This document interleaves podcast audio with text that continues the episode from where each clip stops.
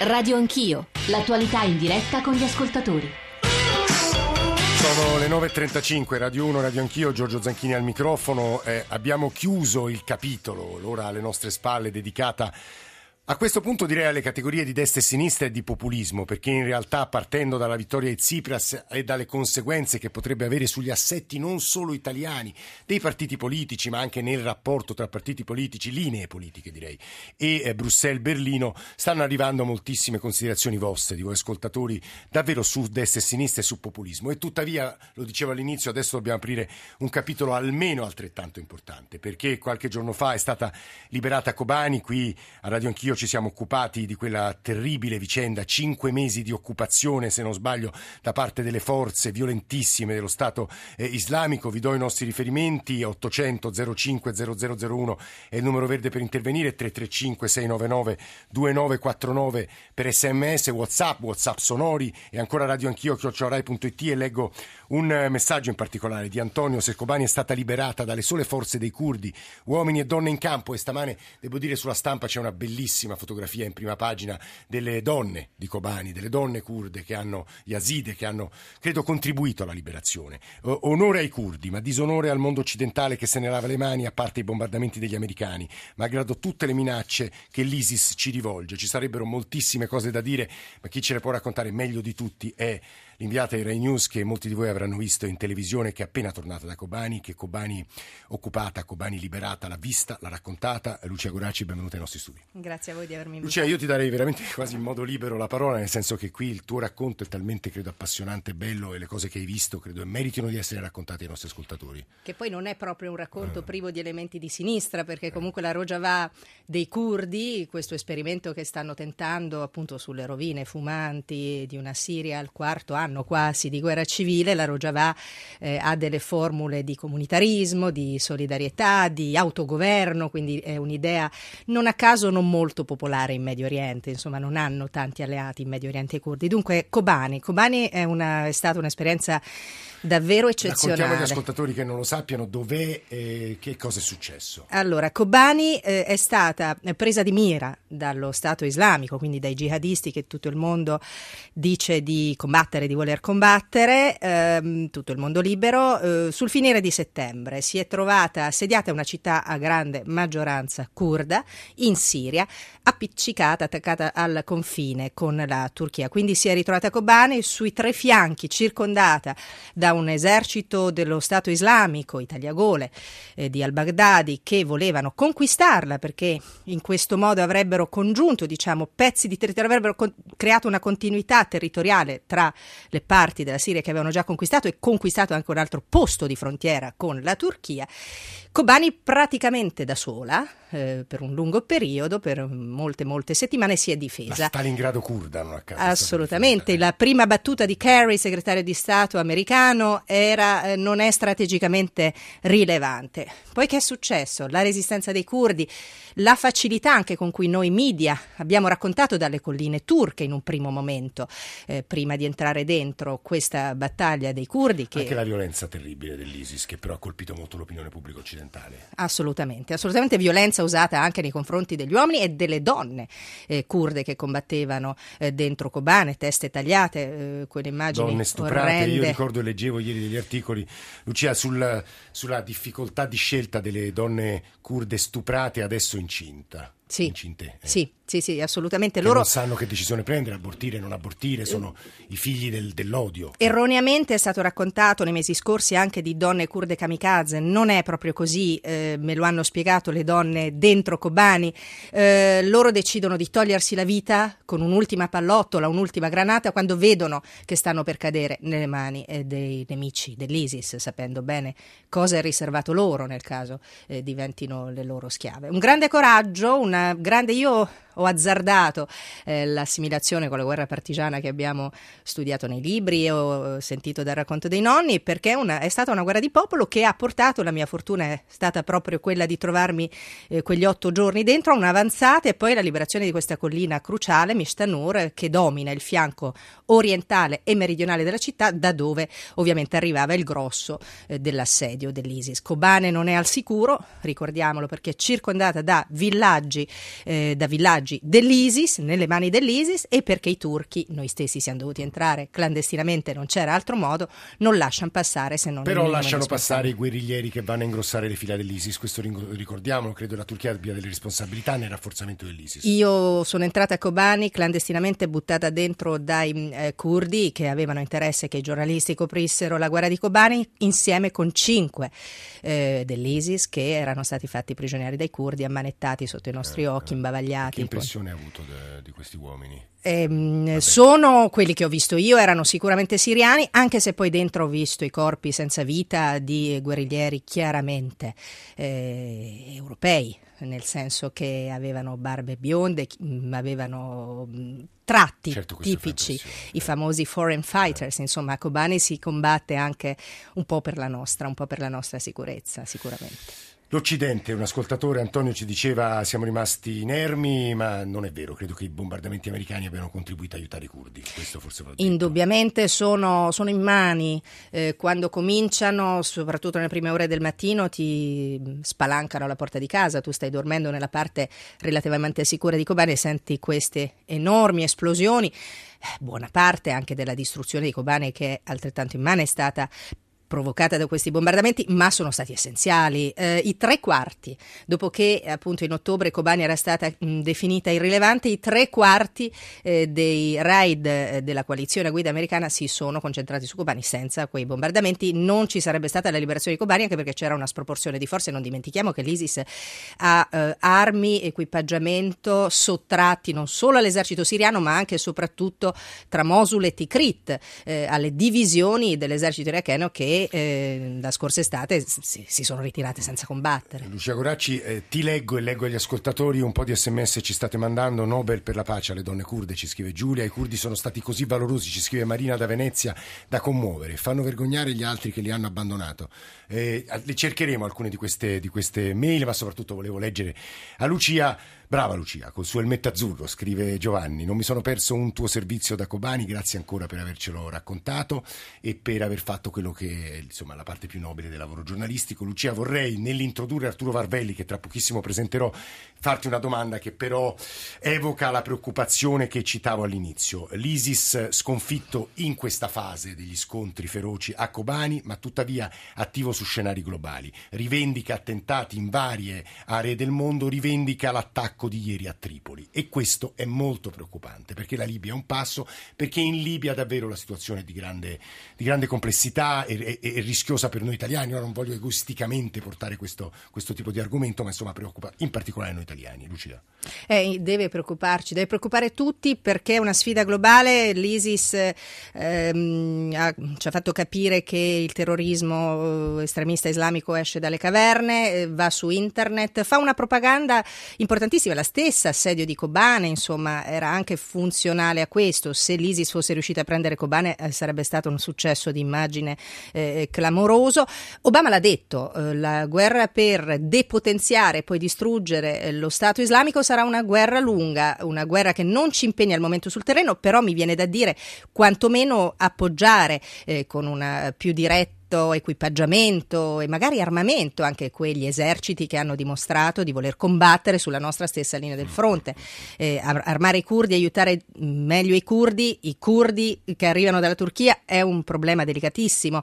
Eh, consideriamo che Erdogan ha commentato la liberazione di Kobane dicendo però l'hanno distrutta tutta questi curdi la città, quindi non ha voluto neanche eh, dire, eh, accordargli l'onore delle armi. Ecco. Torno fra pochissimo da Lucia Goracci e da Arturo Barbelli perché volevo sentire Marina da Venezia, avevo cominciato a leggere il suo sms, ma insomma era particolarmente affettuoso nei confronti delle donne kurde, se non sbaglio Marina, buongiorno. Eh sì, io avevo, tele- avevo mandato un messaggio sì. perché volevo dire che sono rimasta molto colpita vedendo un servizio sulla FET, sulla resistenza dei curdi, che per me sono stati veramente dei valorosi e eh, fanno un po' vergognare chi li ha lasciati completamente soli e sono stata molto colpita da questi combattenti, veramente. No, e, e, credo che Lucia Coracci, che li ha visti combattere, è stata con loro, abbia in parte raccontato, raccontato. E sui curdi c'è anche Pasquale Damerano. Pasquale, buongiorno. Buongiorno a lei e grazie per avermi chiamato. Niente, io seguo io vado spesso a Parigi, ho seguito, mi è saltata addirittura una mostra per quello che è successo perché la gente alla sera non gira più nessuno e pertanto ho dovuto rinunciarci, pensi lei, mi ha fatto danno anche a me, ma questo terrorismo l'ha combattuto con la fiducia, con la stima, con gli aiuti, cioè questa gente va aiutata, va sostenuta. Forse è la chiave di svolta. Scusi Pasquale, ma chi si riferisce quando dice questa gente? Ai, ai curdi ovviamente, no? cioè hanno fatto una cosa grandiosa, dunque vuol dire che questi terroristi non sono poi così, eh, come si dice, fanno, creano paura, ma in realtà sono uomini come noi e vanno vanno affrontati, vanno distrutti, perché questo vuol dire mettere in ginocchio tutta l'economia del mondo. Guardi Pasquale, le sue parole ci permettono di, insomma, non dico annunciare perché il verbo sarebbe troppo enfatico, ma insomma abbiamo ancora due capitoli eh, prima di chiudere la nostra trasmissione. Il primo riguarda la Libia, il secondo riguarda l'ISIS, perché Maurizio Molinari ha appena pubblicato un saggio sul califato del terrore e credo sia interessante ascoltare proprio stamattina la sua voce. Eh, ma Arturo Varvelli, anzitutto eh, la ringrazio per la lunga attesa, è responsabile dell'osservatorio terrorismo dell'ISPI e conosce bene la situazione della Libia. Buongiorno Varvelli, Grazie benvenuto. Buongiorno. Perché credo, ma Lucia Goracci ha già anticipato le considerazioni che mi premeva venissero estese un po' al pubblico generale che ci sta ascoltando, credo che bisogna insistere sulla gravità della situazione in Libia. Varvelli. Sì, una situazione che ormai è però grave, diciamo, dal, dal 2011 da quando è caduto il regime di Gheddafi ed è subentrato il regno dell'anarchia e del caos in realtà e nel regno dell'anarchia e del caos, ossia degli stati falliti, abbiamo visto che è facilissimo che proliferino eh, fondamentalismi e radicalismi di origine islamica. È essenzialmente quello che è avvenuto in Siria, dalla situazione siriana una situazione di conflitto, una situazione di caos sono emersi gruppi radicali che sono stati capaci poi di andare dall'altra parte in Iraq dove anche lì c'era un governo molto fragile e instabile, quindi motivazioni politiche che determinano instabilità e che a loro volta determinano Scusi le, Varvelli, le ma, ma, di questi gruppi ma allora dobbiamo preoccuparci quando intercettiamo passaggi, frasi di membri dell'ISIS che dicono la nostra strategia potrebbe essere quella di adesso dalla Libia far partire terroristi verso le coste europee? Ma se noi ci riferiamo all'immigrazione classica che noi abbiamo visto in questi anni, questa è eh, solamente un'ipotesi di scuola. Sì. È un'ipotesi di scuola perché noi non abbiamo ancora visto e non possiamo dire altrimenti che i terroristi arrivino con i barconi, perché innanzitutto, primo punto, è molto più facile che i terroristi noi ce li abbiamo già in casa. Eh, secondo punto, e mi riferisco alle seconde e terze generazioni in, in stile eh, Parigi. Eh, secondo punto, sobbarcarsi comunque un viaggio della speranza dal, dal, in mezzo agli immigrati comporta un alto rischio per i terroristi e non mi sembra una strategia e, e, efficace. Uh, in realtà i terroristi sì, hanno già altre armi per poterci colpire, eh, mi riferisco ad esempio a procacciarsi documenti falsi, c'è un'inchiesta di Napoli uh, sul, che sta indagando in questa direzione, quindi è facilissimo per loro trovare documenti falsi e arrivare regolarmente in Italia, se, se lo volessero. Dall'altra parte è un'ipotesi di scuola che però non deve essere lasciata cadere del tutto e infatti la Procura, la nostra intelligence da una parte e la Procura di Palermo sta indagando sul caso. A me sembra per ora che si tratti di propaganda, cioè alimentano il nostro terrore, eh, conoscono bene le nostre paure legate all'immigrazione naturalmente e contribuiscono ad alimentarle. Senta, l'ultima cosa Varvelli, come evitare che la Libia si trasformi in una nuova Siria? Eh, questa è una domanda molto difficile perché presuppone che ci sia una volontà eh, congiunta, eh, unitaria a livello internazionale per pacificare il Paese. Quello che abbiamo visto finora invece è che le, lo scenario internazionale non ha contribuito alla pacificazione, cioè noi chiediamo agli attori locali di mettersi d'accordo ma noi stessi, noi comunità internazionali non siamo d'accordo. Abbiamo visto un Egitto sponsorizzare una parte sull'altra, ossia il governo di Tobruk che è riconosciuto legittimamente da parte della, della, delle, diciamo, eh, a livello internazionale, ma certamente non ha presa non è riconosciuto come legittimo all'interno del paese e più è appoggiato dall'esterno, ossia dall'Egitto, meno è riconosciuto legittimo. Eh, però questo ci faceva molto comodo perché il generale Haftar in particolare sì. si faceva carico di una pulizia diciamo, dei, degli jihadisti libici. Dall'altra parte abbiamo visto la Turchia continuare a sponsorizzare la fratellanza musulmana e il governo di Tripoli e quindi ancora a livello internazionale e anche gli europei sono stati piuttosto divisi, solo negli ultimi mesi si sono sì. un po' messi. Eh, quello che sta succedendo, che secondo me è purtroppo tardivo, è che stiamo appoggiando il giusto eh, tentativo di Bernardino Leon, l'inviato dell'ONU, al quale andrebbe il plauso internazionale perché sì. è l'unico degli inviati ONU che realmente ha cercato di fare qualcosa negli ultimi tre anni, eh, che sta tentando un, realmente, un, scusate il gioco di parole, un tentativo disperato, sì, ossia mettere eh, attorno al tavolo eh, le varie fazioni che, che combattono in Libia. Eh, Arturo Barbelli, responsabile osservatorio terrorismo ISPI, grazie davvero. Leggo quattro sms tutti sui curdi e sulle donne kurde, è un monumento a questi uomini, a queste donne e forse con espressione eh, eccessiva mi permetto di dire gogna assoluta all'Occidente ipocrita. Ricordiamoci bene in futuro del comportamento della Turchia e poi ancora eh, adesso sarebbe giusto giusto dare una patria al popolo curdo? Ed Enzo, velocissimo a Lucia, è una domanda quella di una patria curda che tu hai sentito circolare forte? Chiaramente sì. Eh, eh. Ti dico soltanto questo, uh, una delle esperienze più belle di quegli otto giorni dentro Kobane è stata visite, visitare la scuola sotterranea. Uh, si va negli scantinati e delle giovani che nella vita fanno altro si sono improvvisate maestre nell'attesa che tornino le vere maestre e insegnano ai bambini. Una delle cose che insegnano e che nelle scuole di Bashar al-Assad non si insegnava è la lingua dei curdi, la lingua kurda. Quindi chiaramente c'è un progetto, l'hanno capito i curdi che è il loro momento, forse eh, però questo progetto ha ancora molti nemici, non solo la Turchia, insomma. Vorrei girare a Maurizio Molinari questo sms di Eugenio da Cagliari. L'ISIS è una nuova forma di nazismo. 70 anni fa il nazismo è stato sconfitto dagli europei e dagli americani, cioè dagli occidentali. Il nazismo occidentale è sconfitto dagli occidentali. Oggi sono gli arabi moderati che devono intervenire per sconfiggere il loro nazismo. Noi occidentali abbiamo il dovere di aiutarli, aiutare i nostri amici musulmani a sconfiggerli, ma non si può intervenire in quel mondo bombardando dall'alto, senza l'aiuto del mondo arabo. Così siamo solo considerati come dei pistoleri nel Far West e facciamo dei martiri di quegli assassini che uccidono i loro stessi fratelli. Maurizio Molinari, buongiorno, benvenuto. Buongiorno, grazie. Ha appena pubblicato e stamane c'è un bel pezzo sulla stampa che, che, racconta un po' i contenuti del califfato del terrore, perché lo Stato islamico minaccia l'Occidente, un saggio che cerca di raccontarci che cos'è, chi sono i guerriglieri dell'ISIS, che ambizioni hanno. E la domanda che vorrei farle, Molinari, riguarda proprio questo. Che ambizioni ha l'ISIS?